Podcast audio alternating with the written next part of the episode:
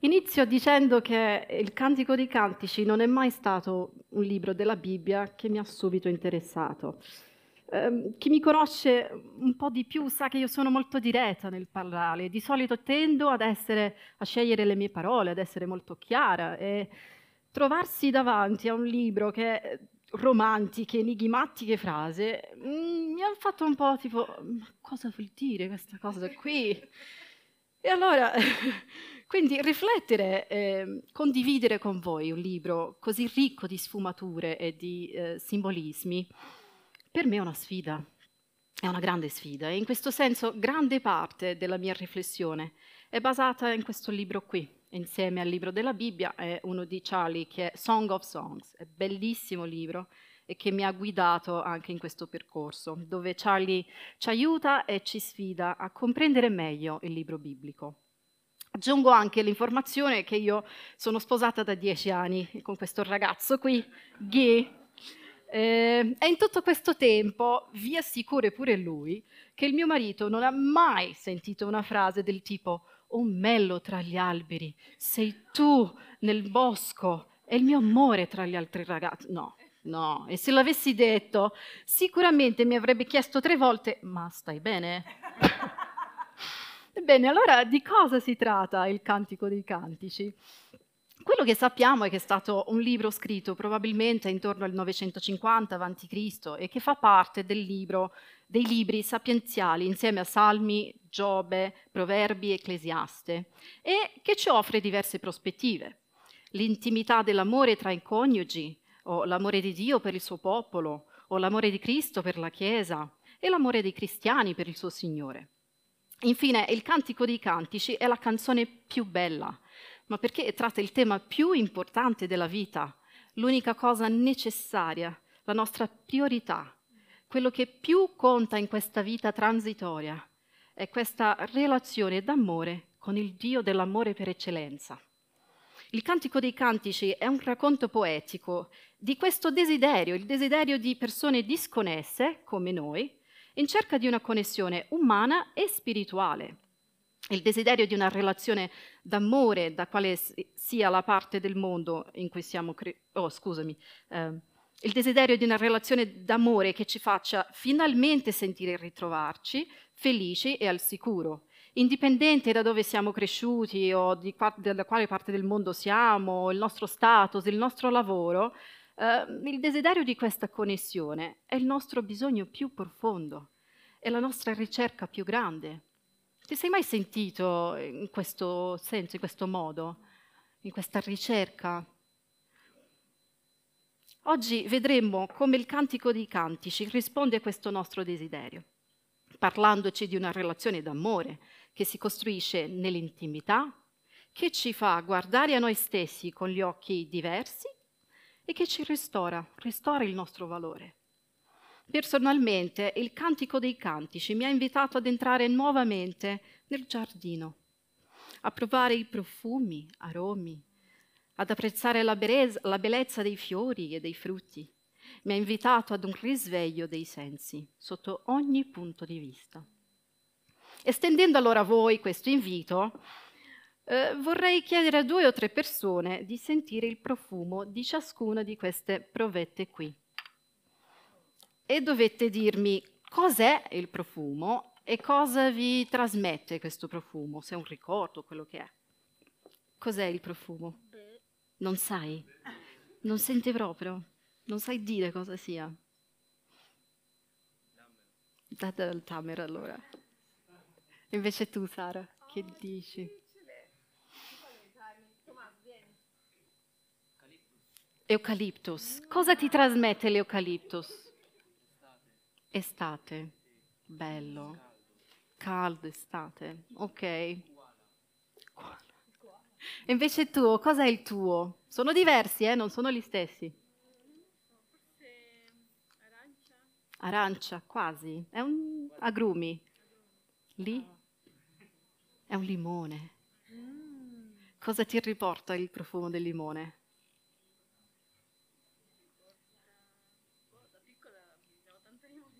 Da piccola? Infanzia, ok. Altre invece? Canella, brava. Cosa ti riporta canella?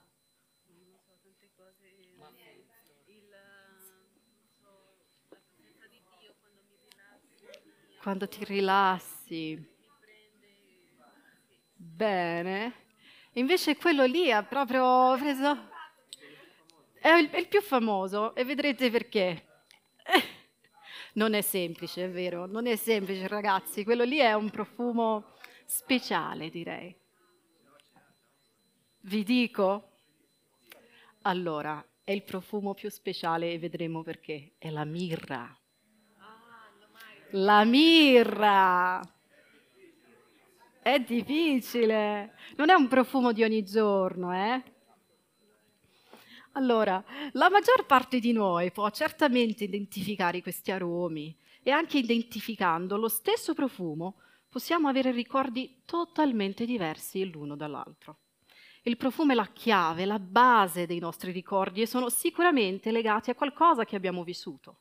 Una persona cara, una spezia di un piatto preferito o anche il giorno in cui abbiamo ricevuto una cattiva notizia. Lavoro nel turismo da 17 anni e la domanda che facevo spesso ai miei clienti quando tornavano da un viaggio era qual è l'aroma che rappresenta quella città che hai visitato? La risposta più insolita che l'ho ricevuta dal mio cognato.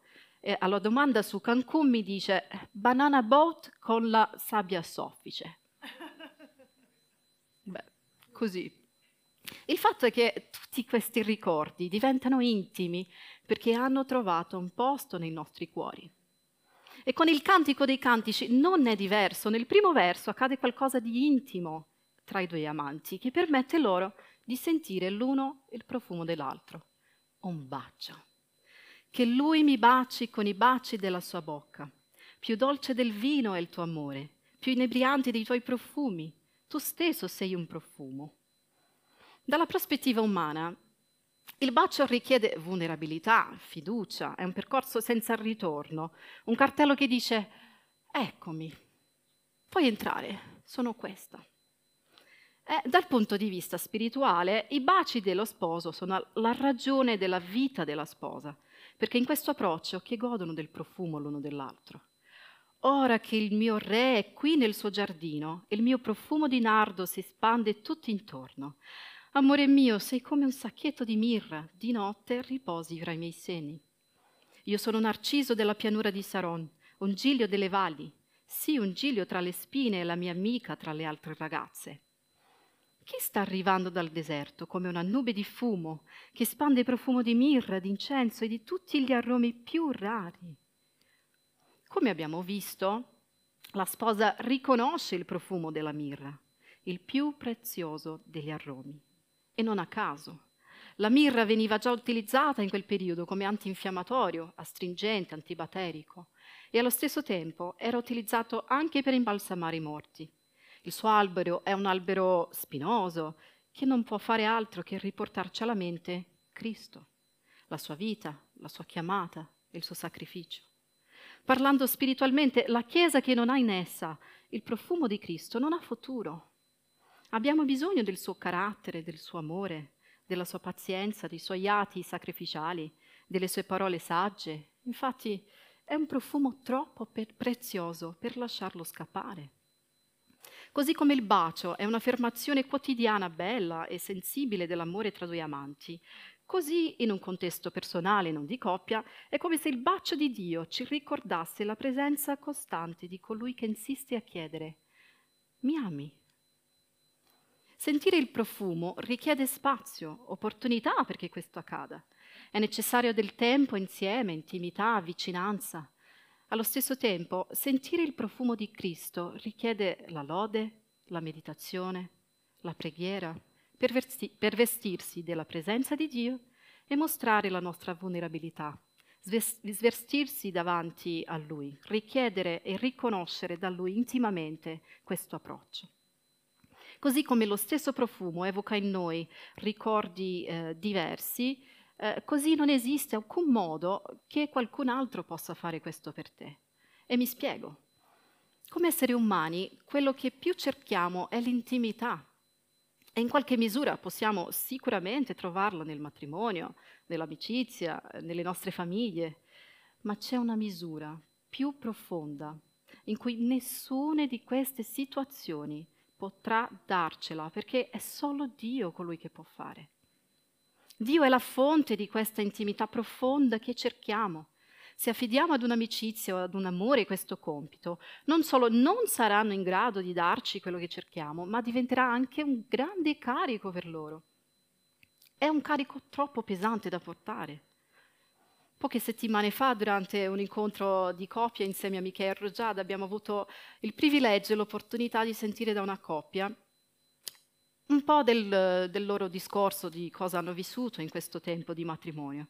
E ad un certo punto lei diceva, sai, riconosco che ho chiesto da lui molto di più di quanto lui mi potesse dare. Lo stesso accade anche all'interno delle nostre amicizie. Riconosco anch'io che ci sono state volte in cui ho chiesto agli amici di pregare per me, lasciando a loro il compito di intercedere per me, quando in realtà tutto ciò che Dio voleva era ascoltare me. Dire a Dio ciò che sentiamo, proviamo, viviamo, è anche una garanzia per noi di non essere frainteso, incompreso, perché anche se non abbiamo le giuste parole, Lui ci conosce e sa cosa accade dentro di noi. Eh, lui ci conosce come nessun altro. Allo stesso tempo, ascoltarlo ci rasserena il cuore, perché lui ha sempre le giuste parole. Bisogna entrare nel giardino, sentire il suo profumo è vitale. La domanda è, siamo disponibili e disposti per questo? Il testo prosegue mostrando per la prima volta ciò che lo sposo pensa della sua sposa. Come lei è bella. Ma la sposa risponde quasi immediatamente, non guardarmi. E il motivo è perché i miei fratelli si sono adirati con me mi hanno messa a guardia delle vigne, ma la, vigna, io, la mia vigna io l'ho trascurata. È quasi come se la sposa non ricevesse il complimento, sente che quell'amore è immeritato, perché quello che vede di se stessa è una donna bronzata dal sole, il cui obblighi sono stati di prendersi cura dei vigneti altrui anziché dei suoi. Qualche tempo fa io ho visto questo video, vediamo se riusciamo a trasmetterlo. Ecco un cerchio perfetto, però quando inizia il video è un quadrato. Così. Sono rimasta stupita di come la prospettiva potesse cambiare così drasticamente una forma geometrica concreta. Se ci fossero stati due persone ad ogni estremità della stanza, probabilmente avrebbero discusso per ore su ciò che stavano veramente vedendo. Per uno sarebbe stato chiaramente un cerchio, invece per l'altro un quadrato. Facendo un paragone nel nostro contesto di oggi, è verissimo che la sposa è stata trascurata dai suoi obblighi, dai suoi fratelli, obbligata a prendersi cura dei suoi vigneti, ma la sposa è molto più di questo agli occhi dello sposo. E questo mi porta a pensare da quale prospettiva ci guardiamo e come ci guarda Dio. La sposa più avanti chiede di trovare il buon pastore e la risposta è semplice. Oh bellissima tra le donne, non conosci il posto? Segui le orme del gregge, porta le tue caprette al pascolo vicino alle tende dei pastori. Per trovare il buon pastore, seguite le orme del suo gregge. Per trovare Gesù, segue le tracce della sua Chiesa. Allora, se noi siamo la Chiesa, quali tracce stiamo lasciando? Se partiamo dal principio che il gregge segue il suo pastore, comprendiamo quindi che abbiamo gli occhi fissi su Gesù, o almeno dovremmo. E dico dovremo perché a volte mi sembra che stiamo seguendo una strada piena di distrazioni che ci allontanano dall'obiettivo principale, Cristo. La mia sensazione è che a volte io sono la sposa inadeguata che ascolta il mio passato, che fa attenzione alle distrazioni cercando la mia identità nel posto sbagliato o cercando di realizzare i miei desideri lontano dalla presenza di Dio. Col tempo questa sensazione di sposa inadeguata viene piano piano lasciata alle spalle quando la sposa si arrende e smette di vedere se stessa attraverso la lente del suo passato o del modo in cui è stata, è stata trattata. Le voci del passato ora non hanno più potere su come lei si definisce. Lei lascia indietro le voci del passato e sceglie di passare a un nuovo dialogo, quello fatto di uno scambio reciproco di bellezza. D'ora in poi sposo e sposa trovano le voci per parlare della bellezza l'uno dell'altro e questa che segue potrebbe essere una perfetta colonna sonora per accompagnare questo scambio qui. Vediamo, sentiamo. Chiudete gli occhi, pensate di entrare nel giardino. Quanto sei bella, amica mia. Quanto sei bella. I tuoi occhi sono come colombe. Anche tu, amore mio, quanto sei bello, meraviglioso sei. Un prato d'erbe il nostro letto. Rami di cedro sono le travi della nostra casa. Rami di cipresto il suo soffitto. Come son belle le tue guance tra gli orecchini. Com'è bello il tuo collo ornato di perle. Ragazze di Gerusalemme, io vi scongiuro per le gazzelle e le cervi dei campi, non risvegliate il nostro amore, non provocatelo prima del tempo. Sento la voce del mio amore. Eccolo, arriva! Salta per le montagne come fa la gazzella. Corre sulle colline, veloce come un cerbiato. Eccolo, sta dietro al nostro muro. Guarda la finestra, spia dalle persiane, ora il mio amore mi parla, andiamo amica mia, mia bella, vieni. È finito l'inverno, sono terminate le piogge, già spuntano i fiori nei campi e la stagione del canto ritorna. Si sente cantare la tortora nelle nostre campagne, i fichi già danno i primi frutti, le viti sono in fiori e mandano il loro profumo. Andiamo, amica mia, mia bella, vieni colomba mia, nascosta nelle fissure delle rocce e nascondiglio segreti, fammi vedere il tuo viso. Fammi ascoltare la tua voce perché la tua voce è soave, il tuo viso è grazioso. Ecco, questa è stata la mia colonna sonora. Non so quale sarà la vostra, però questa era mia, era proprio perfetta. Noi leggiamo i complimenti che si scambiano e questo permette loro di fiorire, perché la voce dell'amore forse è la più profonda, la più vulnerabile, la più autentica, la più necessaria. Parole come queste, se sincere, sono dolci per le orecchie e guariscono in ogni rapporto, eh, di amicizia o d'amore. Le parole dello sposo trasformano la sposa. Lei ora è consapevole delle proprie imperfezioni, ma sente dall'amato la sua voce che dice per me sei bella. Dostoevsky, uno scrittore del romanticismo, dirà la famosa frase che la bellezza salverà il mondo. E per me è esattamente questa bellezza della quale parla il Cantico dei Cantici. Una bellezza che trascende l'estetica ed è ciò che ispira il meglio di noi, le nostre aspirazioni a ciò che è buono, vero, a ciò che ci connette gli uni agli altri. Charlie nel suo libro dà un esempio in cui molto probabilmente eh, noi in qualche modo possiamo identificarci. Simone guardava se stesso come un pescatore peccatore. Gesù invece ha visto Pietro come un pescatore di uomini. Proprio come Simone, molte volte ho la tendenza a guardarmi e a identificarmi il mio valore in base a ciò che faccio o a ciò che ho raggiunto anche perché questo è lo standard del mondo in cui vivo e quanto è difficile non lasciarsi coinvolgere da questo. Ma Dio vede il futuro nel nostro presente. Pietro, dopo il suo tradimento, avrà una conversazione difficile con Gesù, una conversazione in cui l'argomento principale sarà l'amore. Tu mi ami? Tu mi ami? Pietro, tu mi ami? di tutte le domande che Gesù poteva fare a Pietro in quel momento, confrontandolo, dicendo tu cuoque, Pietro, filimi, anche tu brutto, eh, scelso di fare una domanda che riguardava l'amore. È così l'amore. È di questo amore che Gesù ricorda Pietro, questo amore che si costruisce nell'intimità, che ci fa guardare a noi stessi con occhi diversi, che ristabilisce il nostro valore. Pietro diventerà una persona chiave nella storia del Vangelo di Gesù e mi piace pensare che molto prob- probabilmente è perché ha compreso il vero significato dell'amore di Dio. Questo stesso amore sarà il carburante per Pietro e lo porterà a fare grandi cose nel nome di colui che lo ha amato.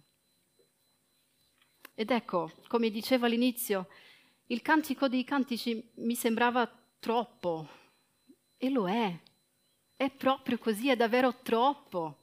È la più bella canzone d'amore per far cantare i nostri cuori.